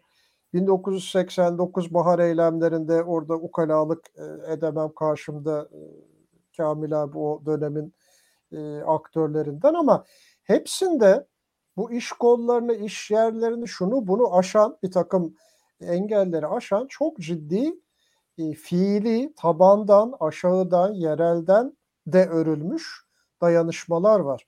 Gerçekten de şimdi bu e, her tarafa, Anadolu'nun her tarafına yayılan e, direnişlerin, örgütlenmelerin başarı kazanması için bu direniş bizim direnişimizdir. Bu örgütlenme bizim örgütlenmemizdir. E, bakış açısıyla onları güçlü kılmak, onların kapasitesini yükseltmek her bir yenilmeyen direnişin, her bir başarı kazanan direnişin bütün işçilerin morali olacağını, bütün işçilerin gücü olacağını, işçi sınıfı hareketinin kapasitesini yükselteceğini gören bir politik bakış açısına ihtiyaç var. Hocam Yani burada bir soru sorabilir miyim? lütfen. Ee, şimdi tam söylediğiniz yerden aslında bir sıkıntımız da var. Biz belki de siyaseten geleneklerimizden kaynaklı e, kendimizi aşamamış durumdayız. Örneğin biz halen daha yani içinde bulunduğumuz bu kadar baskı, yoksullaştırma, e, işsizleştirmeye rağmen mesela eylem seçiciliği yapıyoruz. Sendika seçiciliği yapıyoruz. Örgütleyici seçiciliği yapıyoruz. Yani bizden mi değil mi kısacası? Şimdi bir bunu aşmanın aslında bir orta yolu yani bir anlayış değişikliğine ilişkin bir genel kabul görecek bir bilinç gerekiyor, bir sıçrama gerekiyor ya da geri gitmek gerekiyor belki de. Yani kimine göre sıçramadır, kimine göre belki bir adım geri gitmektir. Bir de sözünü ettiğiniz o 66 işte örnek verdiğiniz Paşabahçe, sonrasında 89 bahar eylemleri, hatta 86'da başlayan hareketlilikler bir muhalefetin de yani siyasal muhalefetin de yükseldiği sınıf örgütlerinin de yani sendikalar dışı politik örgütlerin de kısmen var oldukları bir dönemdi. Şimdi sanıyorum en önemli eksikliklerden birisi bu. Yani mevcut muhalefet partileri yani sistem içi muhalefet partileri yoksulluğu oy getiren bir olgu, yoksulları da oy olarak görüyor. Ve sanıyorum bunu aşamayacaklar. Diğer sosyalist, komünist partiler, devrimci örgütler de az önce en başta söylediğim bir araya gelip hiç olmazsa bu süreci atlatmak için yani e, şeye benzetiyorum bazen e, denizlerin idamı öncesi Türkiye'deki bütün devrimci örgütlerin idamı durdurabilmek için kendilerini de feda eden eylemleri göze almış, bu bilinci açığa çıkarmış olmaları gibi bir durum sözünü ettiğim şey. Grevi kimin yaptığına bakmaksızın, direnişi hangi sendikanın örgütlediğine bakmaksızın, hangi siyasetin etkin olduğuna bakmaksızın, oradaki bir emek hareketi gerçekliğini görüp bütün ayrımlarımızı bir kenara koyup orada olmanın bilincini nasıl ortaya çıkaracağız ya da bunu nasıl kendimize anlatacağız? Bu geleneksel yaklaşımlarımızı nasıl üzerimizden atacağız? Belki buna kafa yormamız gerekiyor. Ne dersiniz? Elbette. Yani e, burada önemli olan husus e, az önce de söyledim. Bizim aslında siyasete nereye e, yatıracağımız yani ana siyasi stratejimizi nereden kuracağımız. Burada e, ana akım muhalefet sizin de söylediğiniz yani onlar açısından zaten çok başka dengeler var. Sermaye ile cephe cepheye bir mücadele içine girmeleri mümkün değil. Tersine sermayeye aslında biz daha iyi yönetebiliriz ya da biz de e, yönetebiliriz mesajları vermek durumundalar. E, dolayısıyla belki çok sembolik bir takım e, dayanışmalar dışında daha öteye gitme imkanları yok. Bugün emekçilere başka türlü bir e, Türkiye olabilir, başka bir dünya olabilir mesajı da cebinizde olmadan gitmenin bir e, anlamı yok. Böyle mesaja sahip olanların da maalesef sizin de söylediğiniz gibi çok uzun yıllara yayılan kötü alışkanlıkları var. Artık buna dükkancılık mı diyelim, ne diyelim bilmiyorum ama var. Umut verici olan şu bana kalırsa bilmiyorum özellikle benim kuşağım açısından. Ben 90'larda politisi olmuş biriyim. Ee, sosyoloji okudum, sosyalist oldum ve hep ilk anlatılan hikaye sınıflar bitti. Sınıf mücadeleleri bitti. Postmodern, postfor, postlu, bol postlu bir dünyada idik. E, açıkçası sol da etkilenmişti epeyce. E, şimdi görüyorum ki sol, yani sosyalist sol anlamında, sistem dışı sol anlamında sol, e, yıllar sonra tekrar bir emekçilere yönelme, bir işçi sınıfa yönelme eğilimi içindeler. Ben bunun çok olumlu olduğunu düşünüyorum. Zaten bu çok karşılıklı da bir şey. Yani sınıf hareketi yükseldiğinde solun, sol etkin olduğunda da sınıf hareketine yükseldiğini görürüz. Tam sizin örnek verdiğiniz kesit aslında bunun en güzel örneklerinden. Yani 80 sonu 90 başlarını kapsayan o e, yükseliş anı e, tam da böyle bir zaman dilimiydi.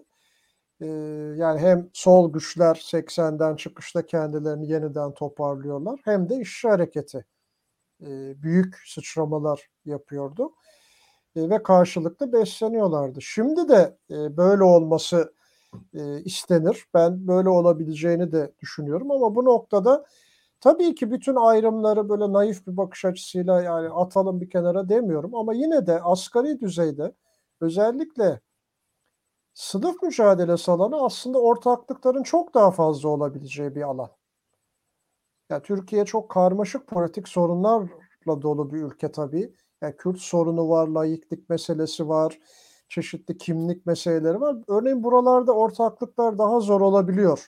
Daha derin, sol içinde de daha derin tarihsel bazı yarıklar var. Ama aslında emek mücadelesi alanı daha fazla ortaklaşılabilecek şey. Yani çok kökten farklılıklar yok. Daha çok yönteme dair bazı e, belki farklılıklar var. Bu noktada gerek sendikal düzeyde gerek sol politik özneler düzeyinde e, ortak e, çabaların e, çok küçük, kısa erimli e,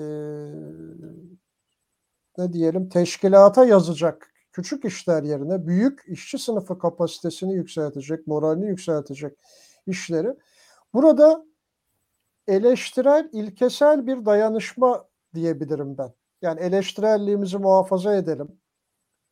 Elbette yani sendikaları eleştirebiliriz, eleştirmeliyiz. Ee, çeşitli sendikal uygulamaları eleştirmek. Bazen solda bunun da ben karıştığını görüyorum. Çok toptancı yargıların oldukça yaygın olduğunu görüyorum. Mesela solda bile çok hakim olan böyle bir söyleyiş var. Sendikalar şöyle, sendikalar böyle. Oysa sendikalar diye bir şey yok. Çok farklı sendikalar var.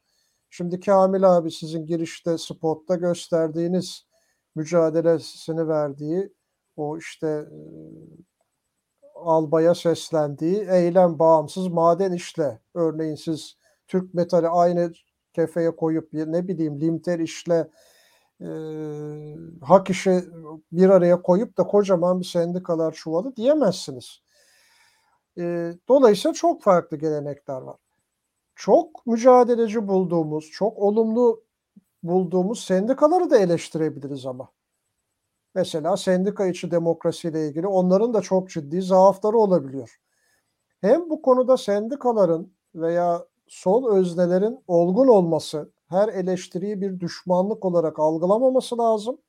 Hem de sizin dediğiniz gibi çeşitli eleştirilerimize rağmen dayanışmayı ilkesel bir tutum olarak geliştirmemiz lazım.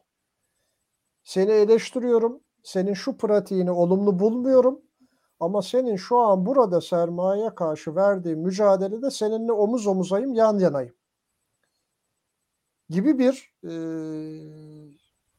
pencere açmamız gerekiyor bence. Başka türlü toptancı yargılarla ben o sendikayla yan yana gelmem ya da ben şu sol partiyle oluşumla olmam vesaire demek e, çok ilerleyemiyorsunuz. Küçük kalan, cılız kalan sermayenin iktidar desteğiyle de kullandığı olağanüstü gücün karşısında ezilen eylemler, direnişler, örgütlenmeler oluyor o zaman. Oysa bizim bunu aşmamız lazım. Yani bizim asıl mücadele edeceğimiz şey e, giderek pervasızlaşmış olan bu sermaye düzeni ve bizim onun karşısına mutlaka kazanımlar elde etmemiz lazım. Bakın Urfa'daki küçücük kazanım bile bizi nasıl mutlu ediyor. Ee, daha da fazlası olabilir, olacaktır da. Ee, her biri e, birbirine eklemlenerek, birikerek ve her biri hiç ummadığımız kadar sağda, solda herhangi bir organize sanayide, bir markette, bir lojistik deposunda bir sürü işçi tarafından izleniyor. Artık sosyal medya da var. Ve her olumlu adım, her başarılan şey, her küçük de olsa zafer belki de Türkiye'nin başka yerlerinde bir sürü işçiyi örgütlenmeye teşvik ediyor, sevk ediyor, cesaret bulmalarını sağlıyor. E, bu da önemli. E, bunu Hocam şimdi lazım.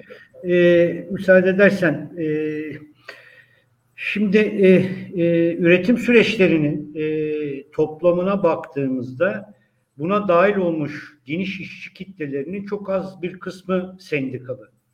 Şimdi sınıf hareketi dediğimizde e, önemli ölçüde sanki sendikaların örgütlenmesi çerçevesinde meseleye bakılıyor. Oysa sınıf hareketi dediğimiz şey aslında bir çatışma zemini. Yani sermaye ile sınıfın çatışma zemini. Sınıfın toptan örgütlenmesi ve bir politik örgütlenme çerçevesinde gündeme getirilmesi. Sınıf hareketinden kastımız bu.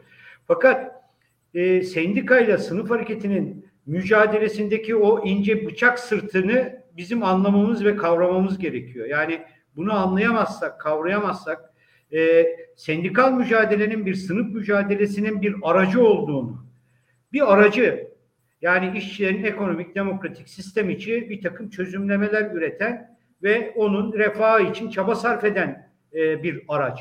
Sen bu aracın kendisini politikleşmeye yönlendirirsen politik yapıların arka bahçesi biçiminde sağsa sağ bu. İşte AKP bunu yapıyor zaten. Sendikaları kendi arka bahçesine getiriyor. Kamu sendikaları dahil olmak üzere bazı sendikaları işte Türk İş senelerdir biliyoruz iktidara kim gelirse gelsin iktidarın güdümünde vesaire.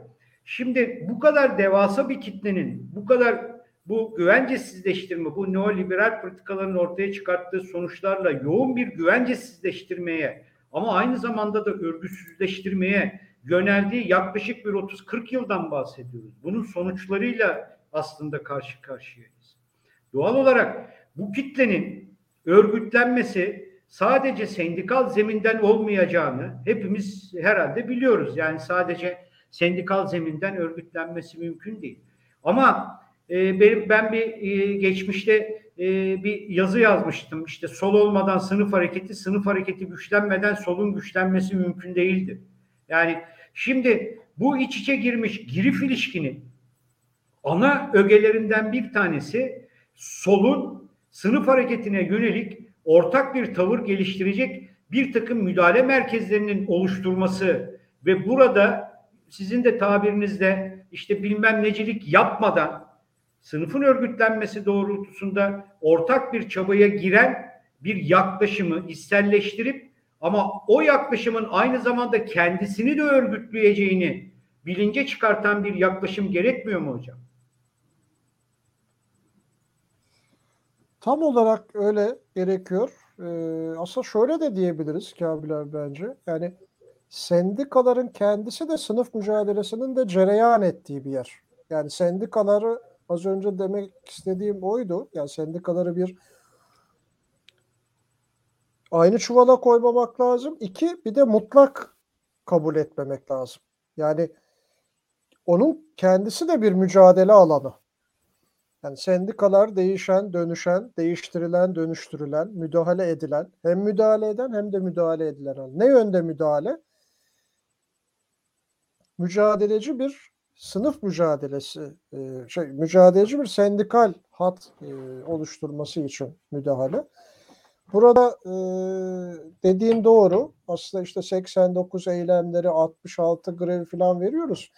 Aslında bunun bir adım gerisine gelip politik boyutuna baktığımız zaman şimdi mesela 60'lı yıllarda Türkiye İşçi Partisi var. Yani bütün bu sınıf hareketinden hem beslenen zaten kurucuları da bu hareketin öncüleri ama hem de varlığıyla mesela geçtiğimiz e, yıl kitabını çıkardı sevgili Zafer Aydın 15-16 Haziran'ın biliyorsunuz. Mesela orada çok önemli bir şey anlatıyor. Birçok iş yerinde 15-16 Haziran'ın e, etkili biçimde e, eylemlerine katılan birçok iş yerinde oradaki tipli iş yeri temsilcileri ne kadar önemli bir misyon üstlendiğini anlatıyor. E, keza 89 bahar eylemleri siz benden iyi biliyorsunuz. Yani tabandaki özellikle sosyalist işçilerin geçmiş disk geleneğinden gelen ilerici birikime sahip işçilerin ördüğü bir şeydi. Yani bir gün bir sabah kalkıldığında birdenbire olmadı. Ya da dediğiniz gibi salt sendikal e, mekanlar içinde de gerçekleşmedi. Yani onların da aşan bir şey. Buradaki politik müdahale çok doğru bence de. Yani sendikayı bir şeye daraltmayan e, zaten daraldığında da ben 90'lardan beri sayısız örnek gördüm. Hiç kimseye de bir hayrı olmadığını da gördüm. Yani evet. zaman zaman bazı yükselişler yaşanıyor işte. Şu sendika şunların filan deniyor. Belki o an için o politik örgütlenmenin e, hoşuna gidiyor, bir heves yaratıyor ama sonra öyle olmuyor iş. Ama bir bütün olarak sınıf hareketi yükseldiğinde bundan herkes besleniyor. Burada deyim yerindeyse biraz büyük düşünmek gerekiyor. Yani e, sınıfa karşı sınıf durumu oluşuyorsa ki bence giderek daha oluşuyor. E, aslında sınıf meselesi Türkiye'de giderek daha bir görünürlük ve belirleyicilik kazanıyor. Son olarak bunun bizim bunun adını koymamız lazım. E, adını koymaktan kastım yani bunu beliren sınıfsal tepkileri politize etmemiz lazım.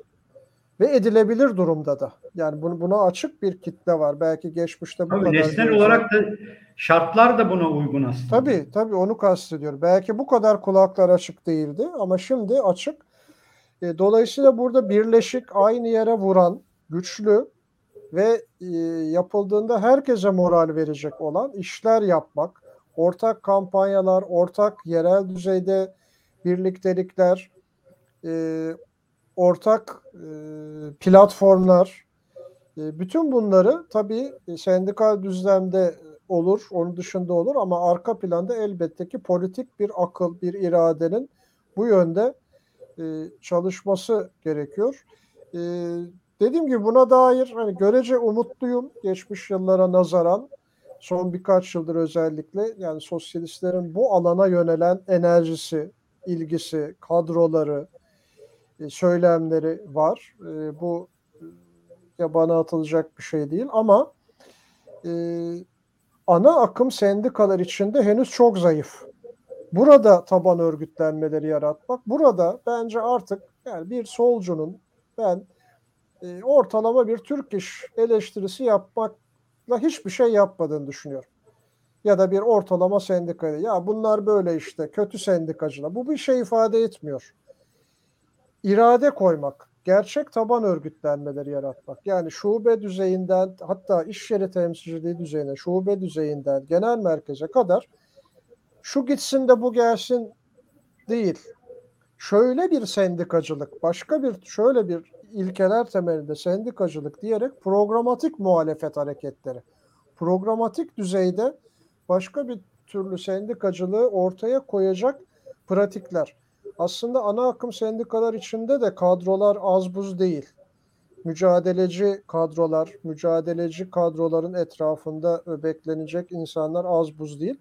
Buralardaki potansiyelin de yeterince kullanılmadığını düşünüyorum. Dolayısıyla gerek ana akım sendikaların içinden, tabanından yukarıya doğru, gerekse de bağımsız sendikalar, dayanışma ağları, çeşitli farklı yerel emek oluşumlarıyla birlikte işte orada dediğiniz bence önemli. Bütün buraları daki enerjiyi e, ortak noktaya yöneltmek. Burada bir emek mücadelesi hattı oluşturmak, bir program oluşturmak, e, çok fazla detaylandırmadan ve her konuda her sözü söylemeye kalkmadan mesela birkaç temel noktada büyük sonuç alıcı e, çalışma, kampanya, e, eylem çizgisi geliştirmek bence e, hem mümkün hem de gerekli diye düşünüyorum. Yani buradan tabii ukalalık edip sola akıl veriyor gibi de olmak istemem ama benim Yok e, içinde veya kenarında izleyen, gözleyen, eğleyen, neye çalışan biri olarak e, diyebileceğim bunlar. Evet. Salim söz sende. Ben önce hocama şey e, söyleyeyim. O başlarken de söyledi bu ukalalık etmeyeyim diye. E, en azından benim kendi kişisel düşüncem böyle durumlarda hepimizin siyasal yaşamda, toplumsal yaşamda, komşuluk ilişkilerinde okuyorsak okulda, öğretmensek işte okulda neysek pozisyonumuz bir işlevimiz var.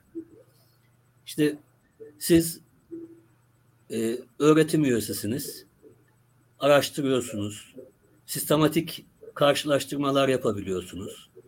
Saptama yaparken işte tarihi bugüne bağlayabiliyorsunuz. Dolayısıyla buradan doğru sizin söylediklerinizin, önermelerinizin ukalalık olarak değerlendirilmesi bence saçmalık olur. Yani bu konuda rahat olun. En azından ben böyle bakıyorum mevzuya. E, Sağ olun. Başkası e, çok iyi insan ilişkisi kuruyordur. Sahada e, işte selam verdiği insanın birdenbire bir yakınlık duymasına yol açıyordur. O örgütlenme faaliyetinde birebir fiili bir rol üstlenir. Ondan da başka bir şey beklenmez. Yani malzeme taşınacaksa ona malzeme taşıtmayacağız. Ya da illa bir şey yazması gerekiyorsa ona değil yaz, yazabilene göndereceğiz. Onun alanına da müdahale etmeyeceğiz. Belki bunu başarırsak e, yani kendi adıma söylüyorum bunu. Böyle bakıyorum çünkü hayata. E, e, siyasal, toplumsal, sendikal alandaki görev dağılımlarında da kendi durumumuzu bilmiş oluruz. Şimdi sistem içi işte eski askeri uzmanlardan biri analist şu an YouTube'da falan ara sıra bakıyorum şeylerine, videolarına. İmrenmiştim vatandaşa. Yani zeki bir eleman, çok popüler. Benden birinci adam olmaz dedi. Ben kendimi biliyorum dedi. Ama benden çok iyi danışman olur. Çok ihtiyaç olursa ikinci adam olur ama kesinlikle birinci adam olmaz dedi. Şimdi ben onu öyle dinleyince durup kendimize bakmıştım. Biz hepimiz birinci adamız. Yani alçak gönüllülük, mütevazilik bir yere kadar ama kendimizi bilirsek bence e, yani karşımızdakine bakarken de kendimizi bilirsek önemli bir e, yol kat etmiş diye düşünüyorum. E, konuyla da Var mı bir sorun? Şey soru şöyle e, şu KHK'larla demin dedim ya hiç değinmedik. Bu aslında yerleşik hale geldi. Belki bir programda buna ayırmak gerekiyor ayrıca. Çünkü bakanlıklara devredildi bu yetki. Artık bakanların da adı ihraç değil belki ama işten çıkarma yetkisi var diye biliyorum ve sağlık sektöründe uygulandı. Hocam da mağdurlarından onu da biliyorum. Onun için ilk cümleme OHAL düzeni artık yerleşik hale geldi. Adı OHAL olmasa bile diye. E, bu tedarik zincirinden söz etmişken hocam aslında bunun şeyinde söyledi. Ucuz iş gücü cenneti yaratmak ve şu an Çin'den daha kötü durumdaymışız ve ilginç olan bu Türk Metal'deki şirket de dahil Türkiye'ye bek beklenen yabancı sermaye gelmiyor ama Çinli şirketler geliyor. Yani Avrupalılar giderken, Amerikalılar giderken Çinli şirketler Türkiye'ye şirket taşımaya başlamış durumda. Bu aslında bizim nereye gittiğimizi gösteriyor. Yani biz dünyadaki en ucuz iş gücü emek piyasası Çin diyebilirken yani kalifiye emek piyasası olarak Çinli şirketler şimdi Türkiye'ye doğru geliyor. Sanıyorum 4 ya da 5 şirket de görüşmeye başlamış şu anda. Büyük şirketler bunlar. Dolayısıyla tüm şeyi düşündüğümüzde hocamın o ayrımlar üzerine de söylediklerini belki ısrarla üzerine basa basa vurgulamak gerekiyor. Yani sorudan daha çok yorum gibi oldu ama başka da çıkış göremiyorum diye yani kendi adıma söyleyeyim. Sendikalara belki bir öneride de bulunmak gerekir. Pozisyonlarını koruma kaygısı veya önceliği aslında gerilemenin sonucu. Bir örnek kısaca söyleyeyim. Sendikal örgütlenmede yüzde on baraj varken yani o zaman çalıştığım işte üyesi olduğum sendikada sanıyorum 2007 idi. Bir dönem zam istemeyin. Tek talep işçi alımı olsun. Bunu söylediğim bazı arkadaşlar da bana tepki göstermişti. Yani böyle sözleşmeye mi oturulur diye. Çünkü sendika e, iş kolu barajı yani yüzde on barajı o zaman sanıyorum 11.500 falandı. Sendika 10.000'e düşmüştü. Sonradan işte o düzenlemeyle sanıyorum yüzde üçe düşürdüler onu. Ondan kurtulabilmek ve e, kurumun çalışabilir hale gelmesini sağlamak için çok geri bir talep bakıldığında çünkü hiçbir şey istemiyorsunuz, ücret istemiyorsunuz, sosyal hak istemiyorsunuz. Bir tek diyorsunuz ki işçi alınsın. Belki de böyle dönemlerde nelerden vazgeçebileceğimizi de belirlememiz gerekiyor. Yani bir yere vurmak dediniz ya hocam. Yani o vuracağımız yeri belirleyebilirsek sanıyorum önemli bir adım atmış olacağız. Evet e, Hakan Hocam e, son beş dakikamız son söz sende. Bu KYK'larla ilgili bir şey söyleyeyim. Aslında şimdi OHAL sistemi 15 Temmuz'dan sonra kanun hükmünde kararnameler onun en sembolik aracı tabii. Bir sistem olarak getirildi. Yani OHAL bitmeyen bir OHAL olarak kurulmuş oldu. Bütün iktidarın ayakta kalmasını en önemli sağlayan şey o. KYK işte bizimki gibi yani tam anlamıyla KYK resmi gazetede yayınlanan yayınlanarak işinden olmanın ötesinde dediğiniz gibi bakanlıklara daha doğrusu idare amirlerine vesaire böyle bir yetki verildi. Burada da e, çok politik bir bakış açısı getirilemedi. Yani biz mesela ilk KYK'lar ortaya çıktığında söylemeye çalıştık. Yani bizim de dayanışılıyor tabii. Yani sağ olsun iyi bir şey ama mevzu dayanışmak değil. Bu kapı açılırsa bir kez e, o kapı bir daha kapanmaz dedik ve maalesef de öyle de oldu, gelişti, e, devam da ediyor. İşin bir yönü KYK, e, o halin diğer yönü ise işte mesela az önce Mehmet'in söyledi. Yani olağanüstü bir işçi e, hak arama, e, her türden hak arama eylemi olağanüstü terörize etme, olağanüstü bir e, baskı yaratma. Mesela 3. Havalimanı'nda bunu abartılı biçimde görmüştük. Bunların tabii her zaman bu olur. Yani işçi direnişi olunca e, oraya güvenlik güçleri gider falan ama şimdi böyle neredeyse bir ordu yığılırcasına e, gidişler. Bunlar tabii tesadüfi değil. Bu sürekli o hal düzeninin e, iktidar kendisinin bekası için, varlığını sürdürmesi için mutlak bir gereklilik olduğunu e, farkında. E, dolayısıyla burada aslında işte Kamil abi diyor ya politik bir boyutu var. Bir boyutu da şu. Bugün sınıf mücadelesi sadece bir ekonomik mücadele de değil.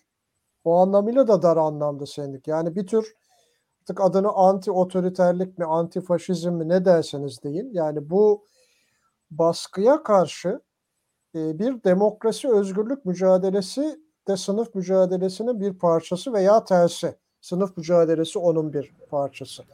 Yani çok iç içe geçmiş durumda. Bu anlamıyla da ben 89-80 sonu 90 başı sürece benzediğini düşünüyorum.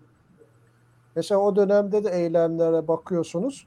Çok sayıda demokrasi isteyen, özgürlük isteyen sloganın mesela bugünden bakınca belki de şaşırtıcı ölçüde işçi mitinglerinde Çank, Çankaya'nın şişmanı işçilerin düşmanı. Düşmanı e, sloganı her ne kadar Tonton Özal bize Tonton Özal diye bir figür anlatılsa da pek de işçiler öyle e, yorumlamıyorlardı. Ama yani o dönem mesela Kürt meselesinden tutun da işte demokratik özgürlüklere e, vesaire 12 Eylül'ün aşılmasına yönelik e, sloganlar, şiarlar, e, bu türden sendikal yayınlar vesaire bildiriler. Bugün de dolayısıyla e, bu noktanın da önemli olduğunu düşünüyorum. Çünkü ana akım büyük e, siyaset tartışması kamuoyu düzeyindeki tartışma böyle yürüyor.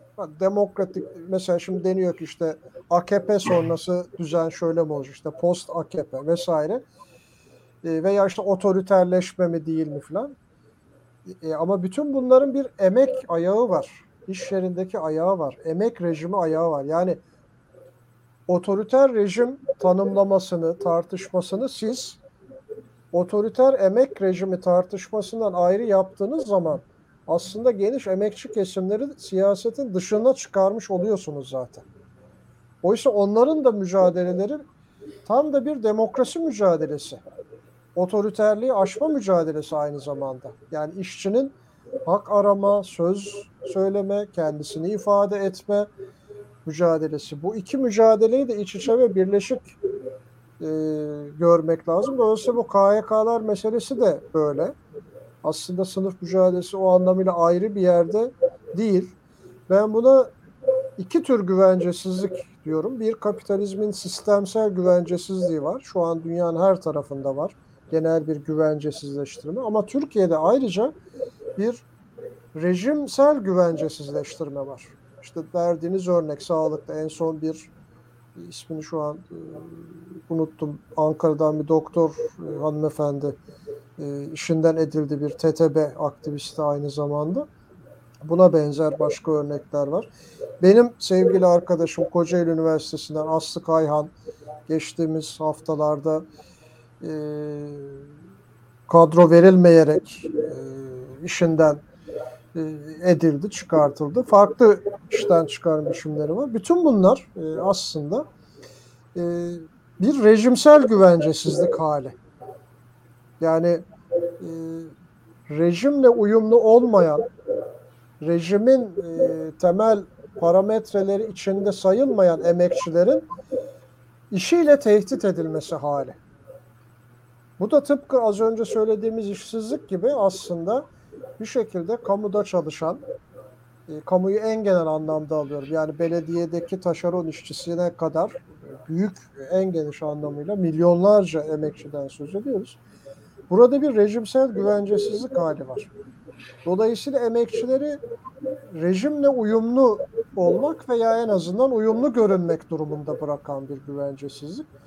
Bu güvencesizliğin aşılması da e, aslında sınıf mücadelesinin bir boyutu ve burada sadece bir liyakat esprisi içinden bakılamayacağını ben düşünüyorum. Onu daha aşan bir sözümüzün e, olması gerektiğini e, kamuda e, çalışma hakkının korunması başka boyutları da var tabii. Toplumun geniş kesimleri açısından açık bir ayrımcılık mesela çok bizde tartışılmıyor. E, çok önemli bir meseledir yani ayrımcılık yasağı. Açıkça belli etnik kimliklere, belli düşüncelere, belli e, sosyal politik kimliklere sahip olanların kamuda çalışma haklarının fiilen ellerinden alınması hali. Örneğin işte bu TÜGVA skandalının bir boyutu da bu. E, dolayısıyla bunlar da yani çalışma hakkının korunması, ayrımcılığın e, ortadan kaldırılmasına yönelik talepler vesaire de e, sınıf mücadelesinin Türkiye'de katmanlarını oluşturuyor. SALT e, yetki almak, toplu iş sözleşmesi e, yapmanın ötesinde bütün bu e, farklı e, veçeleri bir arada değerlendirecek bir e, emek mücadelesi odağı, platformu yaratmak, farklılıkları korumak. Çünkü emek hareketleri böyledir. Kendi üzerine oturdukları alandaki talepleri öncelikle güçlü biçimde sahiplenip kitlelerini bunun için seferber edebilirler. Güçlerini de buradan alırlar. Bu tamam. Dolayısıyla gündeminizi unutun, özgün taleplerinizi unutun demek abes bir şey. Ama bunları koruyarak büyük makro e, talepler içinde bir araya gelmek, bir emek cephesi oluşturmak gerekli e, diye düşünürüm. Ee, hocam çok teşekkür ediyoruz. Ee, Ben teşekkür ederim. Sağ olun. Mukavemet TV Diren Emek programının bir sonuna geldik. Bir e, programın daha sonuna geldik. Programımıza katılan başta e, sevgili Hakan hocamıza ve Mehmet Türkmen e, arkamız, e, arkadaşımıza çok teşekkür ediyoruz. E, nerede bir direnen varsa gençlere, kadınlara, işçilere başarılar diliyoruz. Onları buradan bir kere daha selamlıyoruz. Gelecek programda buluşmak üzere. Hepinize iyi akşamlar diliyoruz. İyi akşamlar.